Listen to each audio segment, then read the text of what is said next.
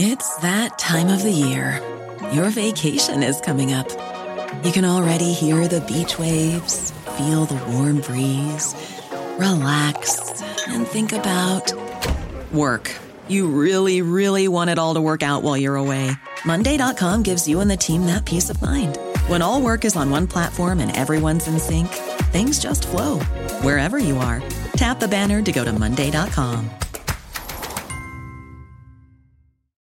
When you need mealtime inspiration, it's worth shopping Kroger, where you'll find over 30,000 mouthwatering choices that excite your inner foodie. And no matter what tasty choice you make, you'll enjoy our everyday low prices, plus extra ways to save, like digital coupons worth over $600 each week. You can also save up to $1 off per gallon at the pump with fuel points. More savings and more inspiring flavors make shopping Kroger worth it every time. Kroger, fresh for everyone. Fuel restrictions apply.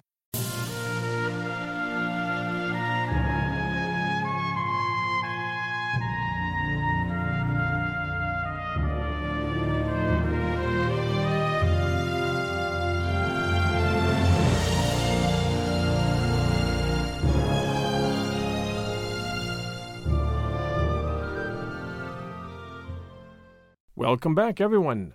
Welcome back, everyone, to the Scarlet Pimpernel, chapters 27 through 29. This is your host, John Hagedorn.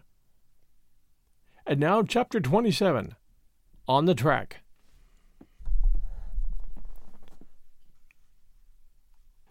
Never for a moment did Marguerite Blakeney hesitate. The last sounds outside the Chat had died away in the night. She had heard Desgas giving orders to his men, and then starting off towards the fort to get a reinforcement of a dozen more men. Six were not thought sufficient to capture the cunning Englishman, whose resourceful brain was even more dangerous than his valor and his strength. Then, a few minutes later, she heard the Jew's husky voice again, evidently shouting to his nag, then the rumble of wheels and the noise of a rickety cart bumping over the rough road. Inside the inn, everything was still. Brogard and his wife, terrified of Chauvelin, had given no sign of life. They hoped to be forgotten, and at any rate to remain unperceived. Marguerite could not even hear their usual volleys of muttered oaths. She waited a moment or two longer, then she quietly slipped down the broken stairs, wrapped her dark cloak closely round her, and slipped out of the inn. The night was fairly dark, sufficiently so at any rate to hide her dark figure from view, whilst her keen ears kept count of the sound of the cart going on ahead.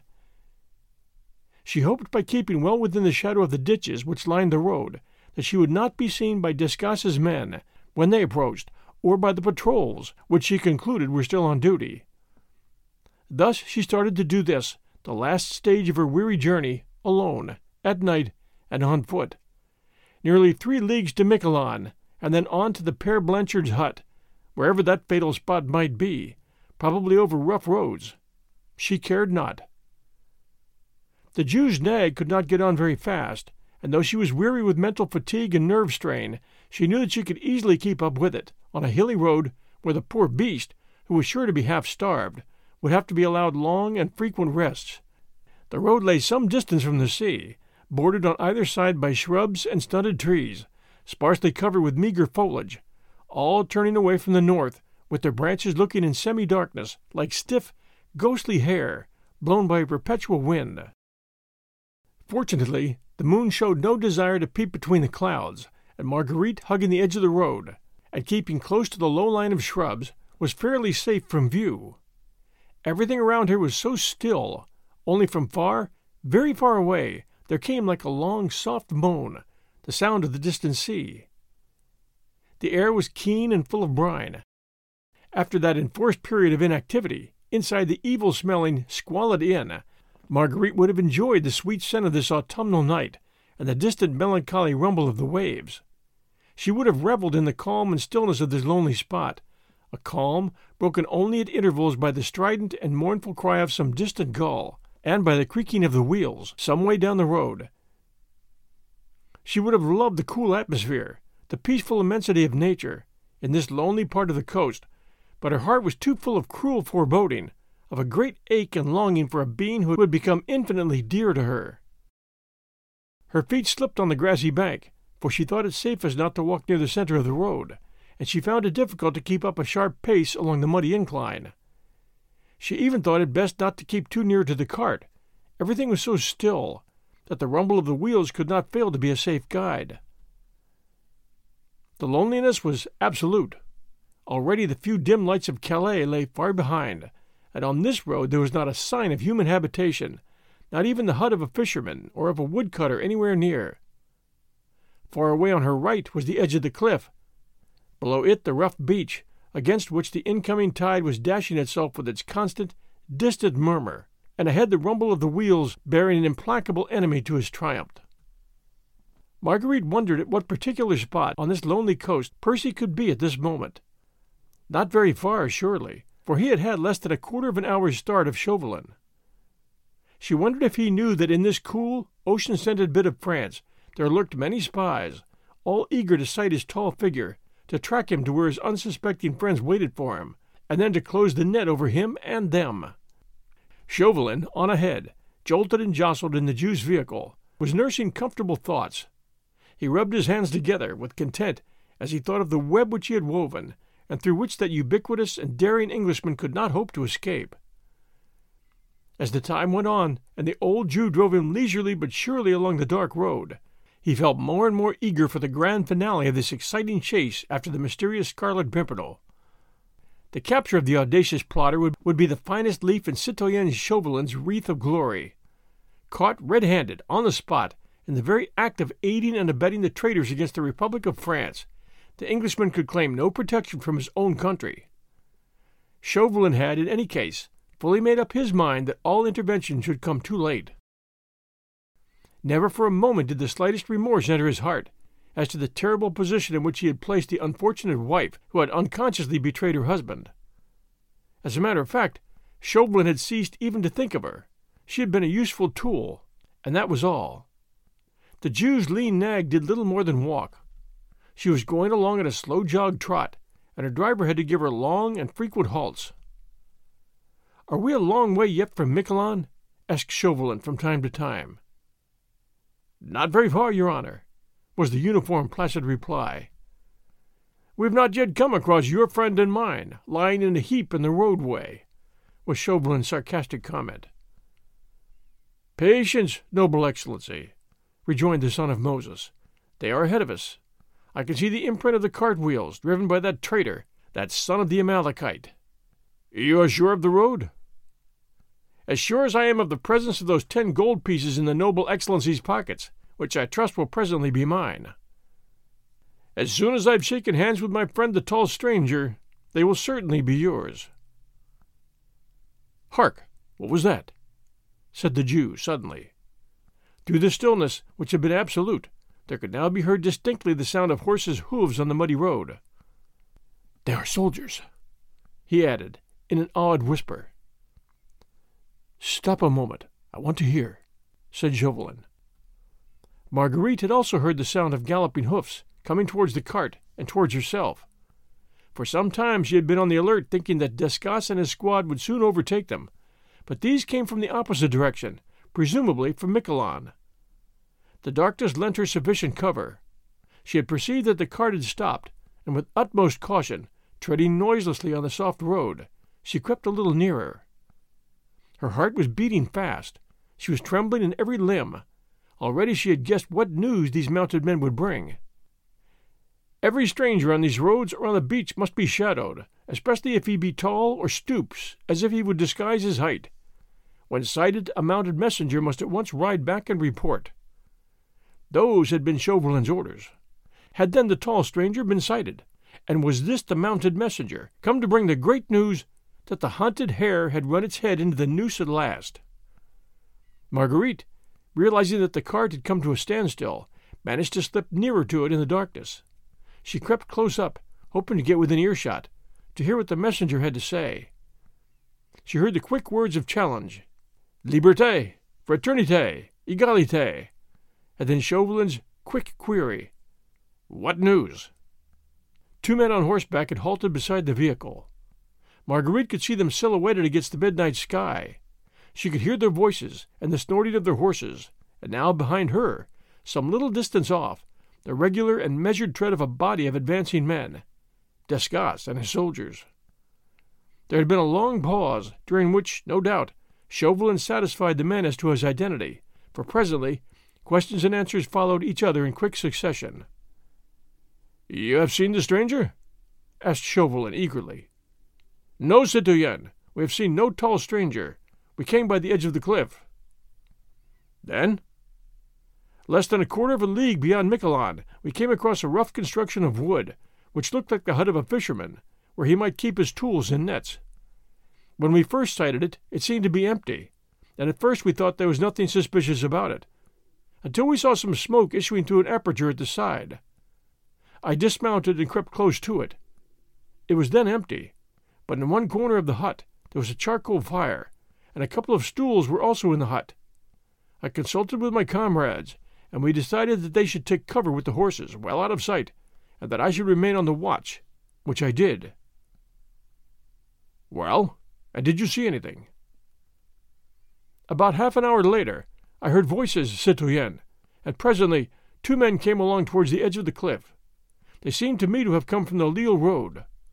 One was young, the other quite old. They were talking in a whisper to one another, and I could not hear what they said. One was young, the other quite old. Marguerite's aching heart almost stopped beating as she listened. Was the young one Armand, her brother? And the old one de Tournay? Were they the two fugitives who, unconsciously, were used as a decoy to entrap their fearless and noble rescuer? The two men presently went into the hut, continued the soldier, whilst Marguerite's aching nerves seemed to catch the sound of Chauvelin's triumphant chuckle. And I crept nearer to it then. The hut is very roughly built, and I caught snatches of their conversation. Yes, quick, what did you hear? The old man asked the young one if he were sure this was the right place. Oh, yes, he replied. "'Tis the place, sure enough. And by the light of the charcoal fire he showed to his companion a paper which he carried. Here is the plan, he said, which he gave me before I left London. We were to adhere strictly to that plan, unless I had contrary orders, and I've had none. Here is the road we followed, see? Here the fork. Here we cut across the St. Martin Road, and here's the footpath which brought us to the edge of the cliff. I must have made a slight noise then, for the young man came to the door of the hut and peered anxiously all around him. When he again joined his companion, they whispered so low that I could no longer hear them. Well, and? asked Chauvelin impatiently. There were six of us altogether, patrolling that part of the beach, so we consulted together, and thought it best that four should remain behind and keep the hut in sight, and I and my comrade rode back at once to make report of what we had seen. You saw nothing of the tall stranger? Nothing, citoyen. If your comrades see him, what would they do? Not lose sight of him for a moment, and if he showed signs of escape or any boat came in sight, they would close in on him, and if necessary, they would shoot. The firing would bring the rest of the patrol to the spot. In any case, they would not let the stranger go. Ay, but I did not want the stranger hurt, not just yet, murmured Chauvelin, savagely. But there, you've done your best. The fates grant that I may not be too late. We met half a dozen men just now, who have been patrolling this road for several hours. Well, they have seen no stranger either. Yet he is on ahead somewhere, in a cart or else. Here, there is not a moment to lose. How far is that hut from here? A couple of leagues, citoyen. You can find it again, at once, without hesitation? I have absolutely no doubt, citoyen. To the footpath? To the edge of the cliff? Even in the dark?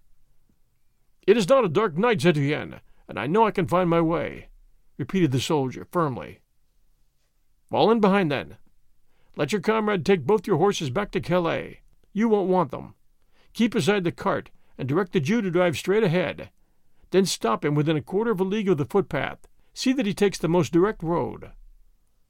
Whilst Chauvelin spoke, Desgas and his men were fast approaching, and Marguerite could hear their footsteps within a hundred yards behind her now. She thought it unsafe to stay where she was, and unnecessary too, as she had heard enough. She seemed suddenly to have lost all faculty even for the suffering. Her heart, her nerves, her brain, seemed to have become numb after all these hours of ceaseless anguish, culminating in this awful despair. For now there was absolutely not the faintest hope. Within two short leagues of the spot, the fugitives were waiting for their brave deliverer. He was on his way, somewhere on this lonely road, and presently he would join them. Then the well laid trap would close. Two dozen men, led by one whose hatred was as deadly as his cunning was malicious, would close round the small band of fugitives and their daring leader. They would all be captured.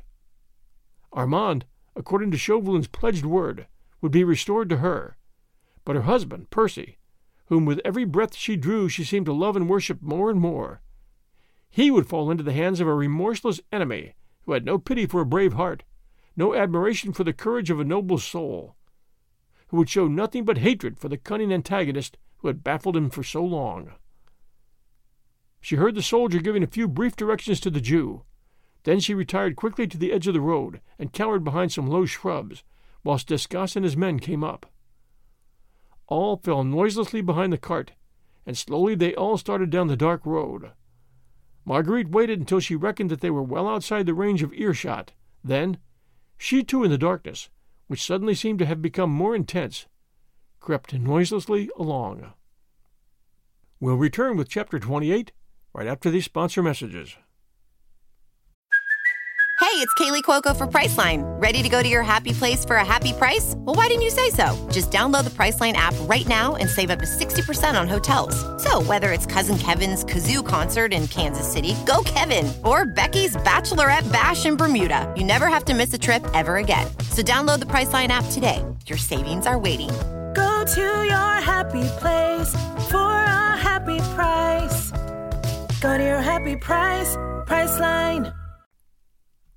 And now, Chapter 28 The Père Blanchard's Hut. As in a dream, Marguerite followed on. The web was drawing more and more tightly every moment round the beloved life which had become dearer than all. To see her husband once again, to tell him how she had suffered, how much she had wronged, and how little she had understood him, had become now her only aim. She had abandoned all hope of saving him, she saw him gradually hemmed in on all sides, and in despair she gazed round her into the darkness, and wondered whence he would presently come, to fall into the death trap which his relentless enemy had prepared for him. The distant roar of the waves now made her shudder. The occasional dismal cry of an owl or a seagull filled her with unspeakable horror. She thought of the ravenous beasts in human shape who lay in wait for their prey and destroyed them as mercilessly as any hungry wolf for the satisfaction of their own appetite of hate. Marguerite was not afraid of the darkness. She only feared that man on ahead, who was sitting at the bottom of a rough wooden cart, nursing thoughts of vengeance which would have made the very demons in hell chuckle with delight. Her feet were sore, her knees shook under her, from sheer bodily fatigue. For days now she had lived in a wild turmoil of excitement. She had not had a quiet rest for three nights, now she had walked on a slippery road for nearly two hours, and yet her determination never swerved for a moment. She would see her husband, tell him all, and, if he was ready to forgive the crime which she had committed in her blind ignorance, she would yet have the happiness of dying by his side. She must have walked on almost in a trance, instinct alone keeping her up, and guiding her in the wake of the enemy, when suddenly her ears, attuned to the slightest sound, by that same blind instinct, told her that the cart had stopped and that the soldiers had halted. They had come to their destination. No doubt on the right, somewhere close ahead, was the footpath that led to the edge of the cliff and to the hut. Heedless of any risks, she crept quite close up to where Chauvelin stood, surrounded by his little troop. He had descended from the cart and was giving some orders to the men. These she wanted to hear, what little chance she had of being useful to Percy consisted in hearing absolutely every word of his enemy's plans. The spot where all the party had halted must have lain some eight hundred meters from the coast. The sound of the sea came only very faintly, as from a distance. Chauvelin and Desgas, followed by the soldiers, had turned off sharply to the right of the road, apparently onto the footpath, which led to the cliffs. The Jew had remained on the road, with his cart and nag. Marguerite, with infinite caution, and literally crawling on her hands and knees, had also turned off to the right. To accomplish this, she had to creep through the rough, low shrubs, trying to make as little noise as possible as she went along, tearing her face and hands against the dry twigs, intent only upon hearing, without being seen or heard. Fortunately, as is usual in this part of France, the footpath was bordered by a low, rough hedge, beyond which was a dry ditch filled with coarse grass. In this Marguerite managed to find shelter. She was quite hidden from view, yet could contrive to get within three yards of where Chauvelin stood, giving orders to his men. Now, he was saying, in a low and peremptory whisper, where is Pere Blanchard's hut? About eight hundred meters from here, along the footpath, said the soldier who had lately been directing the party, and halfway down the cliff. Very good. You shall lead us. Before we begin to descend the cliff, you shall creep down to the hut, as noiselessly as possible, and ascertain if the traitor royalists are there. Do you understand? I understand, citoyen. Now listen very attentively, all of you, continued Chauvelin impressively, and addressing the soldiers collectively. For after this we may not be able to exchange another word. So remember every syllable I utter, as if your very lives depend upon your memory. Perhaps they do, he added dryly. We listen, citoyen, said Desgas, and a soldier of the Republic never forgets an order. You, who have crept up to the hut, will try to peep inside. If an Englishman is there with those traitors, a man who is tall above the average, or who stoops as if he would disguise his height, then give a sharp, quick whistle as a signal to your comrades. All of you, he added, once more speaking to the soldiers collectively. Then quickly surround and rush into the hut, and each seize one of the men there before they have time to draw their firearms. If any of them struggle, shoot at their legs or arms, but on no account kill the tall man. Do you understand? We understand, citoyen.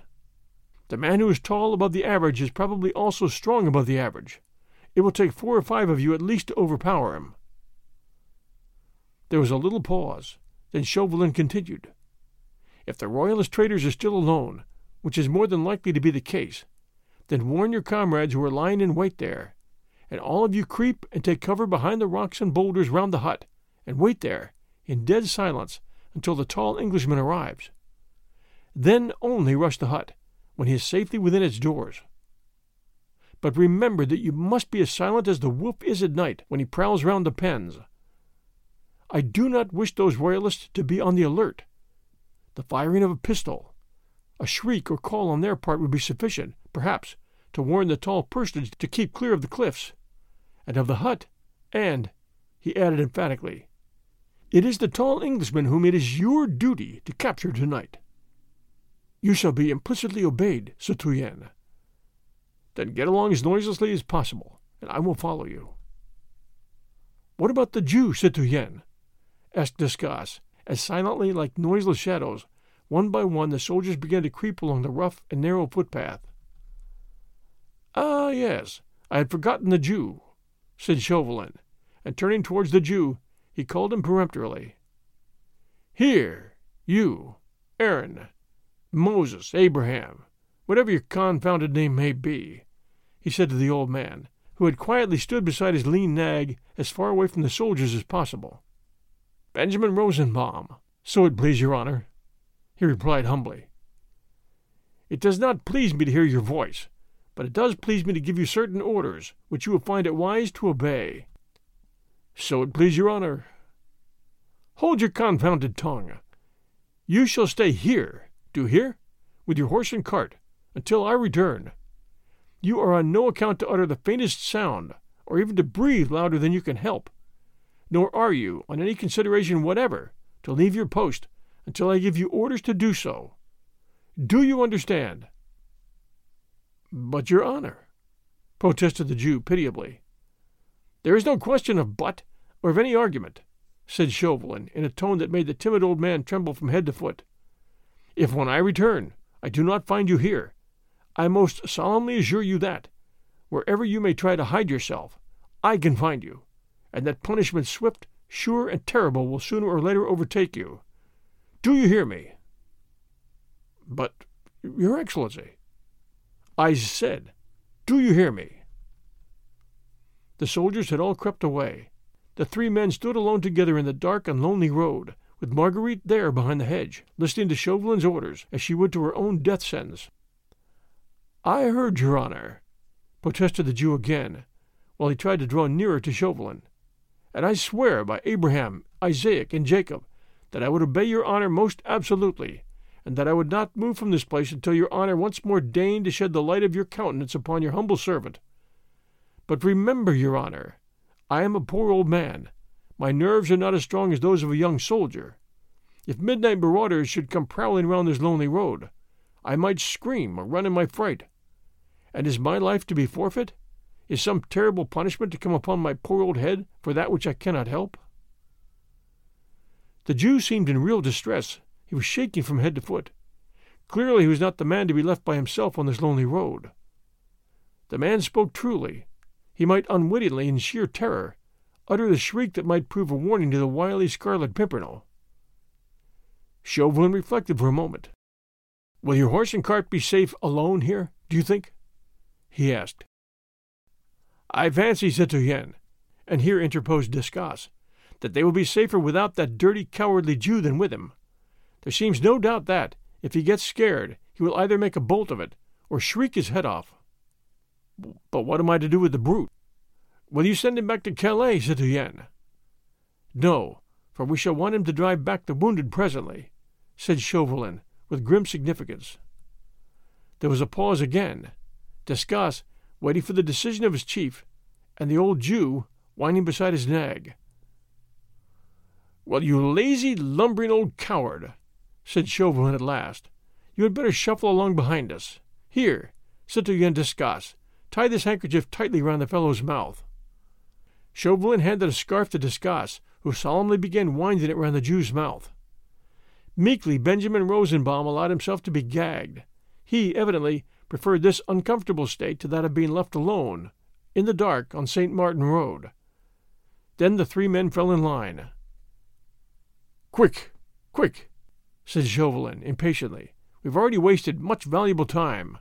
And the firm footsteps of Chauvelin and Desgas, the shoveling gait of the old Jew, soon died away along the footpath. Marguerite had not lost a single one of Chauvelin's words of command. Her every nerve was strained to completely grasp the situation first, then to make a final appeal to those wits which had so often been called the sharpest in Europe, and which alone might be of service now. Certainly the situation was desperate enough. A tiny band of unsuspecting men, quietly awaiting the arrival of their rescuer, who was equally unconscious of the trap laid for them all.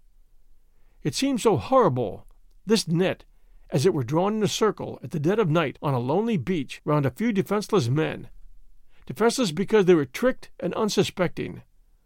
Of these, one was the husband she idolized, another the brother she loved. She vaguely wondered who the others were, who were also calmly waiting for the Scarlet Pimpernel, while death lurked behind every boulder of the cliffs. For the moment she could do nothing but follow the soldiers and Chauvelin. She feared to lose her way, or she would have rushed forward and found that wooden hut, and perhaps been in time to warn the fugitives and their brave deliverer yet. For a second, the thought flashed through her mind of uttering the piercing shrieks which Chauvelin seemed to dread, as a possible warning to the Scarlet Pimpernel and his friends, in the wild hope that they would hear and have yet time to escape before it was too late. But she did not know how far from the edge of the cliff she was. She did not know if her shrieks would reach the ears of the doomed men. Her effort might be premature, and she would never be allowed to make another. Her mouth would be securely gagged like that of the Jew, and she, a helpless prisoner in the hands of Chauvelin's men. Like a ghost, she flitted noiselessly behind that hedge. She had taken her shoes off, and her stockings were by now torn off her feet. She felt neither soreness nor weariness, indomitable will to reach her husband in spite of the adverse fate and of a cunning enemy, killed all sense of bodily pain within her, and rendered her instincts doubly acute. She heard nothing save the soft and measured footsteps of Percy's enemies on the front. She saw nothing but, in her mind's eye, that wooden hut, and he, her husband, walking blindly to his doom. Suddenly, those same keen instincts within her made her pause in her mad haste and cower still further within the shadow of the hedge. The moon, which had proved a friend to her by remaining hidden behind a bank of clouds, now emerged in all the glory of an early autumn night and then a moment flooded the weird and lonely landscape with a rush of brilliant light. There, not two hundred meters ahead, was the edge of the cliff, and below, stretching far away to free and happy England, the sea rolled on smoothly and peaceably. Marguerite's gaze rested for an instant on the brilliant silvery waters, and as she gazed, her heart, which had been numb with pain for all these hours, seemed to soften and distend, and her eyes filled with hot tears. Not three miles away, with white sails set, a graceful schooner lay in wait. Marguerite had guessed rather than recognized her. It was the Daydream, Percy's favorite yacht, with old Briggs, that prince of skippers aboard, and all her crew of British sailors. Her white sails, glistening in the moonlight, seemed to convey a message to Marguerite of joy and hope, which yet she feared could never be. She waited there, out at sea, waited for her master, like a beautiful white bird all ready to take flight. And he would never reach her, never see her smooth deck again, never gaze any more on the white cliffs of England, the land of liberty and of hope. The sight of the schooner seemed to infuse into the poor wearied woman the superhuman strength of despair. There was the edge of the cliff, and some way below was the hut, where presently her husband would meet his death. But the moon was out. She could see her way now. She would see the hut from a distance, run to it, rouse them all, warn them at any rate to be prepared and to sell their lives dearly, rather than be caught like so many rats in a hole. She stumbled on behind the hedge in the low, thick grass of the ditch. She must have run on very fast, and had outdistanced Chauvelin and Desgas, for presently she reached the edge of the cliff and heard their footsteps distinctly behind her, but only a very few yards away, and now the moonlight was full upon her. Her figure must have been distinctly silhouetted against the silvery background of the sea. Only for a moment, though. The next she had cowered, like some animal doubled up within itself. She peeped down the great rugged cliffs, the descent would be easy enough, as they were not precipitous, and the great boulders afforded plenty of foothold. Suddenly, as she gazed, she saw at some little distance on her left, and about midway down the cliffs, a rough wooden construction, through the walls of which a tiny red light glimmered like a beacon. Her very heart seemed to stand still. The eagerness of joy was so great that it felt like an awful pain. She could not gauge how distant the hut was, but without hesitation she began the steep descent, creeping from boulder to boulder, caring nothing for the enemy behind or for the soldiers, who evidently had all taken cover since the tall Englishman had not yet appeared. On she pressed, forgetting the deadly foe on her track, running, stumbling, footsore, half dazed, but still on, when suddenly a crevice or stone or slippery bit of rock threw her violently to the ground. She struggled again to her feet, and started running forward once more to give them that timely warning, to beg them to flee before he came, and to tell him to keep away, away from this death trap, away from this awful doom. But now she realized that other steps, quicker than her own, were already close at her heels. The next instant a hand dragged at her skirt, and she was down on her knees again, while something was wound round her mouth to prevent her uttering a scream. Bewildered, half frantic with the bitterness of disappointment, she looked round her helplessly, and bending down quite close to her, she saw through the mist which seemed to gather round her a pair of keen, malicious eyes, which appeared to her excited brain to have a weird, supernatural green light in them. She lay in the shadow of a great boulder. Chauvelin could not see her features, but he passed his thin white fingers over her face. A woman, he whispered. By all the saints in the calendar. We cannot let her loose, that's certain, he muttered to himself, I wonder now. Suddenly he paused, and after a few seconds of deadly silence, he gave forth a long, low, curious chuckle, while once again Marguerite felt, with a horrible shudder, his thin fingers wandering over her face. Dear me, he whispered, with affected gallantry, this is indeed a charming surprise. And Marguerite felt a resistless hand raised to Chauvelin's thin, mocking lips. The situation was indeed grotesque, had it not been at the same time so fearfully tragic. The poor, weary woman, broken in spirit, and half frantic with the bitterness of her disappointment, receiving on her knees the banal gallantries of her deadly enemy. Her senses were leaving her. Half choked with the tight grip round her mouth, she had no strength to move or to utter the faintest sound. The excitement which all along had kept up her delicate body seemed at once to have subsided, and the feeling of blank despair to have completely paralyzed her brain and nerves. Chauvelin must have given some directions, which she was too dazed to hear, for she felt herself lifted from off her feet. The bandage round her mouth was made more secure, and a pair of strong arms carried her towards that tiny red light on ahead, which she had looked upon as a beacon and the last faint glimmer of hope. We'll return with Chapter 29 right after this sponsor message. And now, Chapter 29 Trapped. She did not know how long she was thus carried along. She had lost all notion of time and space, and for a few seconds tired nature, mercifully, deprived her of consciousness. When she once more realized her state, she felt that she was placed with some degree of comfort upon a man's coat, with her back resting against a fragment of rock. The moon was hidden again behind some clouds, and the darkness seemed in comparison more intense. The sea was roaring some two hundred feet below her, and on looking all around she could no longer see any vestige of the tiny glimmer of red light. That the end of the journey had been reached, she gathered from the fact that she heard rapid questions and answers spoken in a whisper quite close to her. There are four men in there, citoyenne. They are sitting by the fire, and seem to be waiting quietly. The hour? Nearly two o'clock. The died. Coming in quickly. The schooner? Obviously an English one, lying some three kilometers out, but we cannot see your boat. Have the men taken cover? Yes, said citoyen. They will not blunder? They will not stir until the tall Englishman comes. Then they will surround and overpower the five men. Right. And the lady? Still dazed, I fancy. She's close beside you, citoyen. And the Jew? He's gagged, and his legs strapped together. He cannot move or scream. Good. Then have your gun ready in case you want it. Get close to the hut and leave me to look after the lady. Desgas evidently obeyed, for Marguerite heard him creeping away along the stony cliff.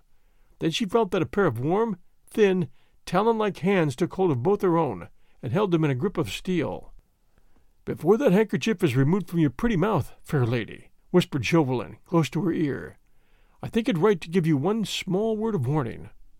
What has procured me the honor of being followed across the channel by so charming a companion, I cannot, of course, conceive. But if I mistake not, the purpose of this flattering attention is not one that would commend itself to my vanity, and I think that I am right in surmising, moreover, that the first sound which your pretty lips would utter, as soon as the cruel gag is removed, would be one that would perhaps prove a warning to the cunning fox, which I have been at such pains to track to his lair. He paused a moment, while the steel like grasp seemed to tighten round her wrist. Then he resumed in the same hurried whisper Inside that hut if again I am not mistaken, your brother Armand Saint Just waits with that traitor de Tournay and two other men unknown to you for the arrival of the mysterious rescuer whose identity has for so long puzzled our Committee of Public Safety, the audacious Scarlet Pimpernel. No doubt, if you scream, if there is a scuffle here, if shots are fired, it is more than likely that the same long legs that brought this scarlet enigma here will as quickly take him to some place of safety. The purpose, then, for which I have traveled all these miles would remain unaccomplished. On the other hand, it only rests with yourself that your brother, Armand, shall be free to go off with you tonight, if you like, to England or to any other place of safety. Marguerite could not utter a sound, as the handkerchief was wound very tightly round her mouth, but Chauvelin was peering through the darkness very closely into her face. No doubt, too, her hand gave a responsive appeal to his last suggestion, for presently he continued, What I want you to do to ensure Armand's safety is a very simple thing, dear lady. What is it? Marguerite's hand seemed to convey to his, in response. To remain on this spot without uttering a sound until I give you leave to speak. Ah, but I think you'll obey, he added, with that funny dry chuckle of his, as Marguerite's whole figure seemed to stiffen in defiance of this order. For let me tell you that if you scream, nay, if you utter one sound, or attempt to move from here, my men, and there are thirty of them here, will seize Saint Just, de Tournay, and their two friends, and shoot them here, by my orders, before your eyes. Marguerite had listened to her implacable enemy's speech with ever increasing terror. Numbed with physical pain, she yet had sufficient mental vitality in her to realize the full horror of this terrible either or he was once more putting before her, an either or ten thousand times more appalling and horrible than the one he had suggested to her that fatal night at the ball. This time it meant that she should keep still and allow the husband she worshipped to walk unconsciously to his death, or that she should, by trying to give him a word of warning, which perhaps might even be unavailing, actually give the signal for her own brother's death and that of three other unsuspecting men. She could not see Chauvelin, but she could almost feel those keen, pale eyes of his fixed maliciously upon her helpless form, and his hurried, whispered words reached her ear as the death knell of her last, faint, lingering hope. Nay, fair lady, he added urbanely, you can have no interest in anyone save in Saint Just, and all you need to do for his safety is to remain where you are and to keep silent.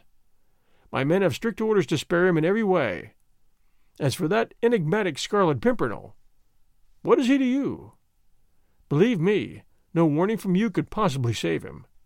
And now, dear lady, let me remove this unpleasant coercion which has been placed before your pretty mouth. You see, I wish you to be perfectly free in the choice which you are about to make. Her thoughts in a whirl, her temples aching, her nerves paralyzed, her body numb with pain, Marguerite sat there, in the darkness which surrounded her, as with a pall. From where she sat she could not see the sea, but she heard the incessant mournful murmur of the incoming tide, which spoke of her dead hopes, her lost love, the husband she had with her own hand betrayed, and sent to his death. Chauvelin removed the handkerchief from her mouth. She certainly did not scream. At that moment she had no strength to do anything but barely to hold herself upright and to force herself to think. Oh, think, think of what she should do.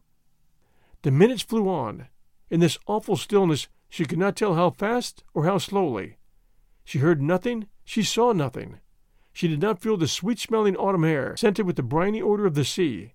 She no longer heard the murmur of the waves, the occasional rattling of a pebble as it rolled down some steep incline. More and more unreal did the whole situation seem. It was impossible that she, Marguerite Blakeney, the Queen of London society, should actually be sitting here on this bit of lonely coast in the middle of the night, side by side with the most bitter enemy. And oh, it was not possible that somewhere, not many hundred feet away, perhaps, from where she stood, the being she had once despised, but who now, in every moment of this weird, dreamlike life, became more and more dear. It was not possible that he was unconsciously, even now walking to his doom, whilst she did nothing to save him. Why did she not, with unearthly screams that would re echo from one end of the lonely beach to the other, send out a warning to him to desist, to retrace his steps, for death lurked here while he advanced? Once or twice the screams rose to her throat, as if by instinct. Then before her eyes there stood the awful alternative her brother and those three men shot before her eyes, practically by her orders. She, their murderer. Oh, that fiend in human shape, next to her knew human female nature well. He had played upon her feelings as a skilful musician plays upon an instrument. He had gauged her very thoughts to a nicety. She could not give that signal, for she was weak, and she was a woman. How could she deliberately order Armand to be shot before her eyes, to have his dear blood upon her head, he dying perhaps with a curse upon his lips?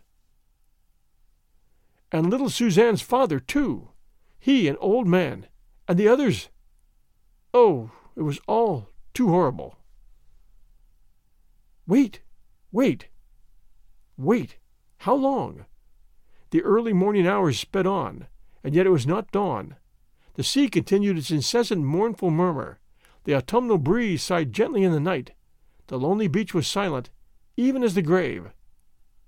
Suddenly, from somewhere, not very far away, a cheerful, strong voice was heard singing, God Save the King. Thanks for joining us for chapters 27 through 29 of The Scarlet Pimpernel. Be sure to join us next week Sunday night for the conclusion of The Scarlet Pimpernel. This is your host and narrator, John Hagedorn. Thank you for being with us today. We appreciate reviews, so if you have a chance, please do send a review for 1001 Greatest Love Stories We would appreciate that very much. Until next Sunday night, everyone, at 8 p.m. Eastern Time, stay safe, and we'll be back soon.